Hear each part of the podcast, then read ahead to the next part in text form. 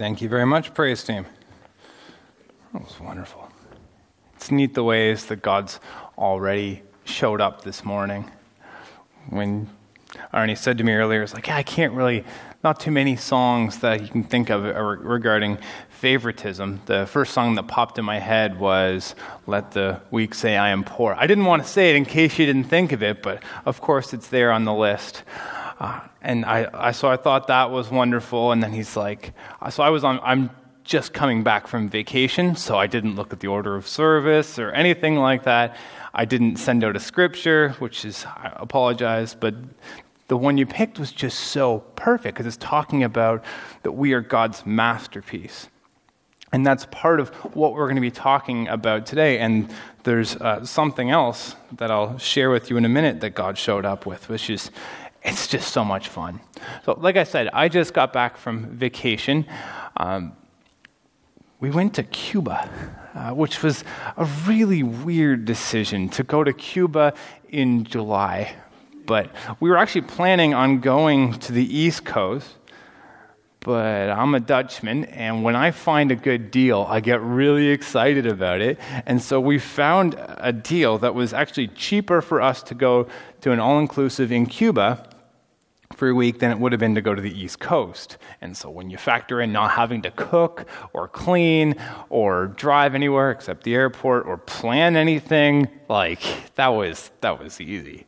That was an easy decision. We are celebrating our anniversary. Chantal and I are celebrated on the, on the 7th. We celebrated our 16th anniversary, so we wanted to we wanted to do something and uh, yeah, we went to Cuba. Really really hot like really hot. Uh, so yeah, if you're going to go to Cuba, do it, but go go like November to March or something like that. That was, that was one of the struggles I had. Another one of the struggles I had was tipping. I kind of, I just like, I didn't know what was expected of me. I was like when we went to Dominican when we were newly mar- married, but I was 20 and I didn't think of anyone else at the time, so I just didn't tip. I just didn't tip anywhere or anytime, and um, that that was me back then. But now I'm just like, okay, like what do I have to do? Like I don't do I have to give every single person a dollar, two dollars, five dollars anytime anyone does anything? And I just like, oh, I was it was just I don't know why it was stressing me out so much, but it just it just just bugged me. Uh, but one of the fun things actually was Spanish, and like I don't really I don't speak Spanish, but I got to try to have conversations with people in Spanish. And uh, as the week progressed, I'm able to have longer and longer conversations and interactions in Spanish, and, and that was that was wonderful. One of the people that really helped me along with this was uh, the activities director there, Leonardo. And we had a, had a great conversation with Leonardo regarding Cuban history and their economy and just so many different things like this. And he really helped me to understand the economy of Cuba and how helpful it is when we tip. And he, he didn't explain it like that. He just explained how their financial system worked but through that, I was able to see how beneficial it was. And the next morning, as I was, I was praying, the thought just came to me as like, yeah, tipping means a lot more to them than it does to you. And so, I'm, again, I'm a Dutchman, I'm wired for efficiency. But when I see that there's essentially a miracle happens, when I give someone a dollar, they receive $20. That's pretty cool, because that's actually pretty much how it is. Or if it's a dollar American, they get 25, but for us, that's roughly 20. So I started getting excited about this, eh? Now, I would start giving people $5 bills. And again, this is a miracle happening. When they give them $5 American, they're actually receiving 125. It's, it's not a real miracle, it's just how it works. But imagine that. Imagine if you could give someone $5 and they receive 100.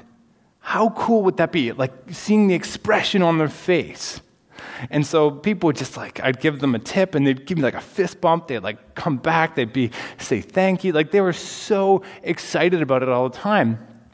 But what started happening out of this is I started getting some special treatment. and I wasn't asking for it, I wasn't looking for it, but the servers would always go out of their way to make sure that I was having coffee filled up or what, whatever it might have been. And the the activity staff would like give me extra early access or like they lent me a volleyball and I was giving it back to like, ah, you know what, you might use it tonight or tomorrow morning before we're open. Just just keep it. We'll get it back tomorrow or whatever. Just so I started getting this special treatment and and that that's actually kind of what we're talking about is giving people special treatment because of external circumstances. Now, I wanted to use that story because it was fresh, uh, but it's actually a bad example. but it's, it's showing that we can fall into traps of favoritism. That is a, a, thing that can happen. And this is a really interesting topic for me. It's not something that I've ever really thought to do a sermon on before, that is favoritism, but it's in the text that we're reading today if you're just joining us this morning or if you're joining us online, we're in the middle of a series of the book of James, and it's called A Faith That Works. And so today we find ourselves in James 2. Now, this is exciting as well. If you're using a Pew Bible, we're opening up to page 978. We've moved from 977 on to 978. That's pretty exciting. Now, so join us there if, if you would. I'm going to open in prayer. Father God, we, we thank you. God, we thank you that you are here in our midst. God, we thank you that you are, you are working behind the scenes, that you are working in our lives, you're working in our hearts, that you're always at work. I thank you that we can join in with what you're doing in the world. And God, we can even do that in simple ways of just including people. God, help us to see the treasure that is within people. I pray this in your name. Amen. So, James 2, verses 1 to 13. My brothers and sisters, believers in our glorious Lord Jesus Christ, must not show favoritism. Suppose a man comes into a meeting wearing a gold ring and fine clothes, and a poor man in filthy old clothes also comes in. If you show special attention to the man wearing fine clothes and say, Here's a good seat for you, but say to the poor man, You stand there, or sit on the floor by my feet, have you not discriminated among yourselves and become judges with evil thoughts? We're actually going to conclude our reading there because if I try to preach on the rest of it, we're not going to get anywhere. So I'm just going to focus on those first four verses today. Now, a hypothetical real life situation of this would be uh, some of you may know Mike Fisher. As a boy, he used to come to this church and he went on to become an NHL star and marry a country music star. But let's say, for the sake of imagination, that he moved back to Peterborough and came into our church. That would be kind of neat. Now, let's say he was here today and he heard the song And Can It Be? Now, what else is cool, Arnie, is that I wrote that like two or three weeks ago to have that song in, and you actually played it today, and we didn't know that. So that's, that's pretty neat as well. Let's say that song got played. Now he comes and talks to Arnie after the service, and he says, Ah, oh, I really liked it that you played that. And Arnie shares that with Daniel, and the two of them get together and they look up Wesley songs, and they make sure that every single week that a Wesley song is being played. And because he comes in, I, I want to make sure that he has the best seat in the house. So I know that there's a congregant in here who tried many different places within the sanctuary to sit to find out which one has the best acoustics, which one has the best temperature regulation, like or consistency. they went around and they found where, where the best seat is. Now, I'm going to tell this person, I'm sorry, you gotta, you gotta go sit somewhere else. That's the best seat in the house. We gotta make sure that Mike Fisher gets that seat.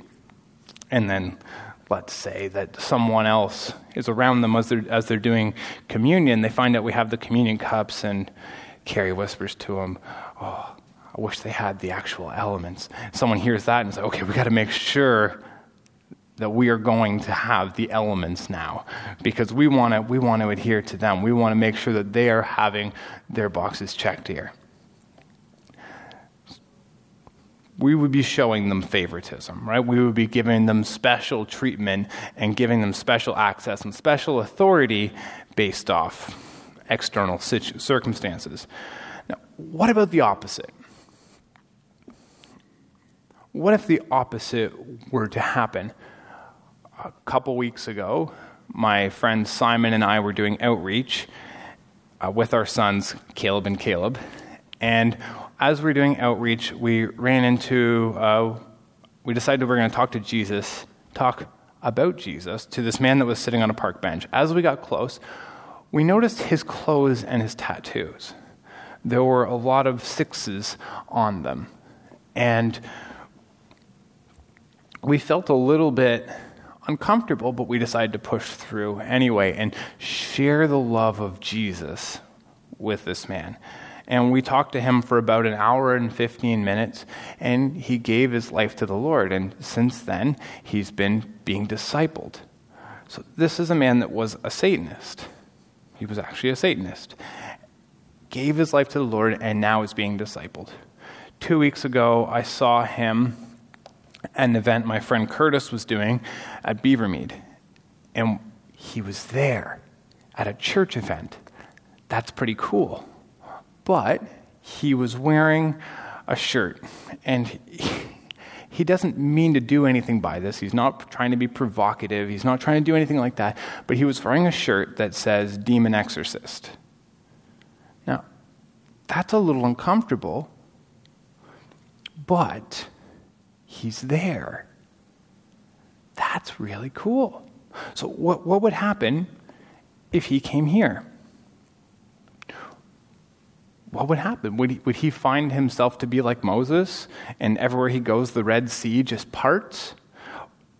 Or would he find himself being included? Would people come and talk to him? Would people come and love on him? And, and, and that's a real question because he could come here. He might come here. But what would happen if he does? I, I don't want us to underestimate the value of this, of just simply going up to someone, shaking their hand, looking them in the eye. We were at, at a previous church. One day, Chantel was walking by a young man, probably in his late 20s, and he was sitting in a chair out in the fellowship hall with his head down, and, and to be honest, he looked rough. But Chantel walks up to him, shakes his hand, looks him in the eye, cares for him, and has a conversation with him. Near the end of the conversation, he said, Do you know that I've been here for three weeks now, and you are the first person that's talked to me? But Chantel saw the value in him. And so she went after him and had a conversation with him and showed him love, and that touched his heart. I don't want to underestimate the significance that that can have. Because sometimes we can, and we don't do this intentionally, but we have a checklist in our, in our minds. Are, do these people check our boxes? Do, are they of a similar socioeconomic status? Are they of a similar age? Do we have similar hobbies or interests? Because if you were to meet someone like my new friend, chances are he is very, very different from you and he doesn't check off your boxes. But to not judge things and assess things by those external factors, but looking at the heart and caring for that and seeing the value, that's going to allow him to experience the value that God has for him as well. Don't underestimate the value of that, of a simple conversation, of simply welcoming someone. So, which is better or which is worse? Showing favoritism to someone who is rich and famous or excluding someone who is very different from yourself. Now, in verse 4, when it talks about this, it says, Have you not discriminated amongst yourselves and become judges with evil thoughts? What is he talking about there? Is he talking about discriminating, giving favoritism, or discriminating, excluding? It's both.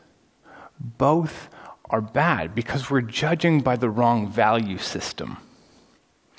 The, the Fishers would actually be a really good example of that because they have a lot of things that the world values, right? They have wealth. I haven't looked up their bank statements or anything like that, but I'm assuming they're doing fine. Uh, popularity. I mean, they, they have popularity to such an extent that we actually call it fame. Talent and they're both extremely uh, talented. Beauty, I, I, honestly, if they were in here today, and if you are, I apologize, I wouldn't know what they look like, but I'm told that they're both very beautiful. they're not in here, are they?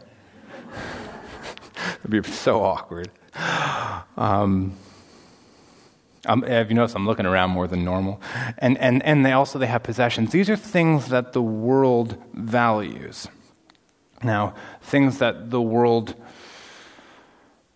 has a difficult time embracing are things like poverty and social awkwardness or, or just awkwardness at all. And when, when we judge people by any of these categories, we're judging as the world judges. And it shows and these are evil. James is saying that these thoughts are evil. So, what we need is we need a new value system.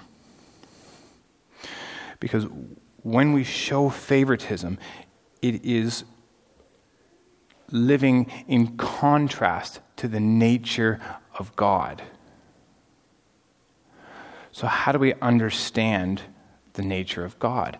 How do we like, wouldn't, wouldn't it be nice if someone were to have come to earth who could have lived perfectly and, and just done everything that they did perfectly? And wouldn't it be amazing if their actions and words were recorded so that we could study them and learn from them? That would be, that'd be such a gift, eh?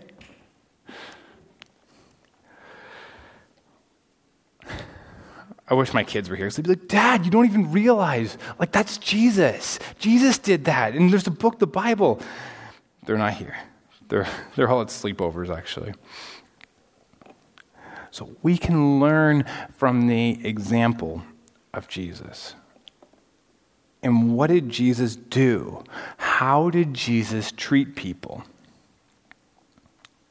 He, he didn't treat people as you talked about earlier in, in Ephesians. He didn't treat people as their sins may have deserved. He didn't treat people because of the negative things that they had done or were doing. He, he didn't treat people as he hoped that they would someday be. He saw them as restored. And he treated them as though they were treasure. I'm going to say that again. Jesus didn't treat people as he hoped that they would one day be. He saw them as restored, and he treated them as treasure.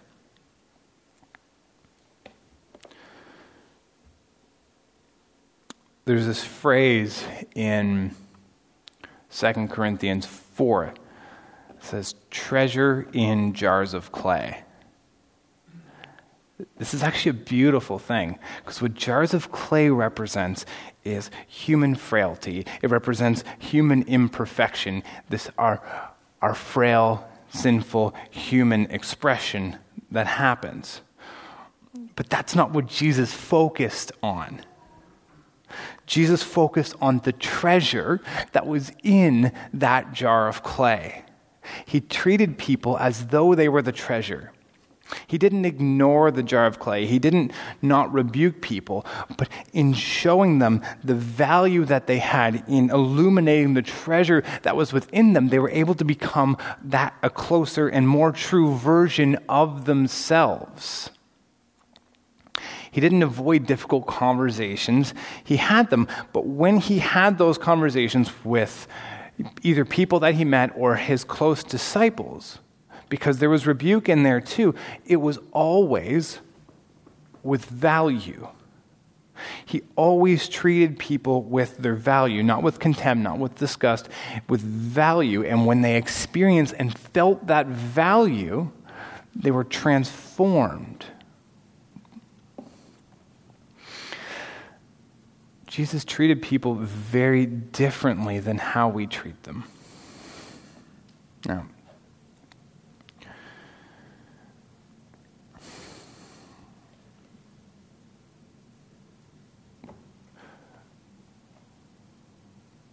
we understand a bit about the purpose, a bit more about the purpose of why Jesus came to earth, in why God sent him. And, and we know about why God sent him when we look at John 3. In verse 16 and 17, it says that he, he didn't do it out of judgment. He didn't come to condemn the world or to judge the world, but he did it out of love. God did this out of compassion. Eh? It was out of compassion, of seeing and knowing the treasure that He has placed within us. And out of love, He gave. And He gave extravagantly as the gift of Jesus, not to condemn the world, but to save the world, to be a light a light that shines in the darkness, and to be the true light of heaven. God loved so much that he gave.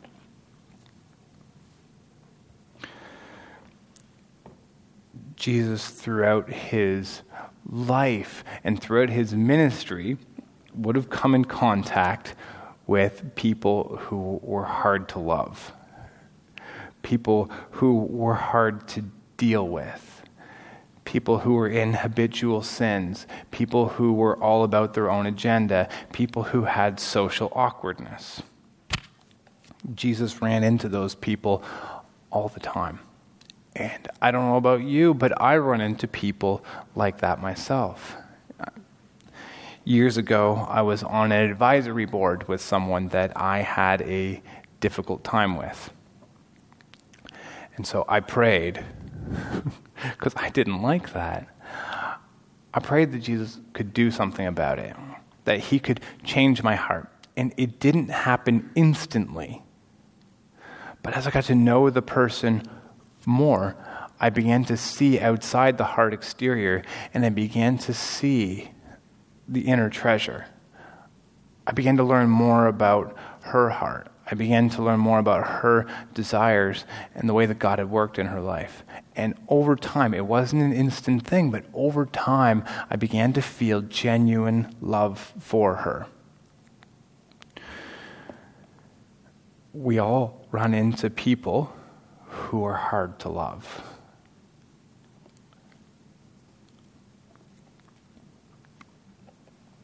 We live in a fallen world, and a lot of us have picked up some, some, some tics, some imperfections along the way. And if you're looking for perfection, you're, you're not going to find it here. The church is full of imperfect people, and, and God wants it that way. He wants it to be full of imperfect people that are growing and learning and becoming more holy. But we're not going to make it just yet. So, what happens when you run into someone who is hard to love? Well, it's important to ask God to give you his heart for them. It's important for you to ask God to give you his eyes for them. And that you'll know when you're seeing progress in your life when you start to feel compassion. I think compassion's got to be one of the first things that you feel. You begin to feel compassion for them. And as time goes, you'll begin to see the treasure within the jar of clay despite their human imperfections, besides their human frailty, you'll begin to see the treasure. And isn't that the kind of world that you want to live in? Again, we're, we're never going to reach this perfection. But what would the world look like when people saw value in each other? When people saw value in the people around them and they had genuine compassion for people who were very different from them, from people who didn't necessarily click off all of their boxes of similarity, but people went after, cared for, and loved those that were around them. It's not the kind of world that you would want to live in. God has called you, as Arnie read earlier, his masterpiece. That's how Jesus saw people. He saw them as restored, he saw them as a masterpiece. We get to be co laborers, co heirs in bringing out that masterpiece in other people, people that can't see it themselves that they're a masterpiece. That's what he's calling you to part of our church's vision mission statement is to see the whole church come together to see those outside of the church come return to faith. And what if one of the most powerful and easy ways that you could do that is just to reach out your hand and say hi, and just to welcome someone and to love someone who is very different from yourself, to see the treasure in them, to see the value in them. Let's pray.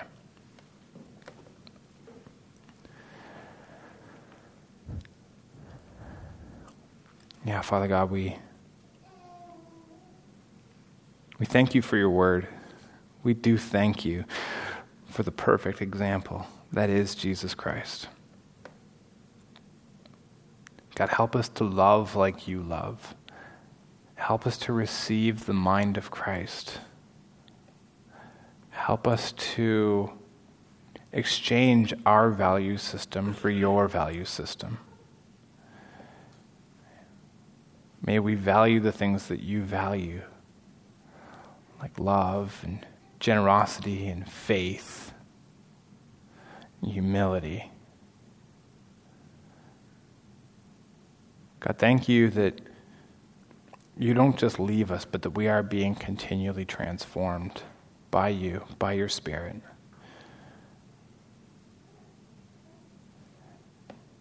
May we love like you love. Amen.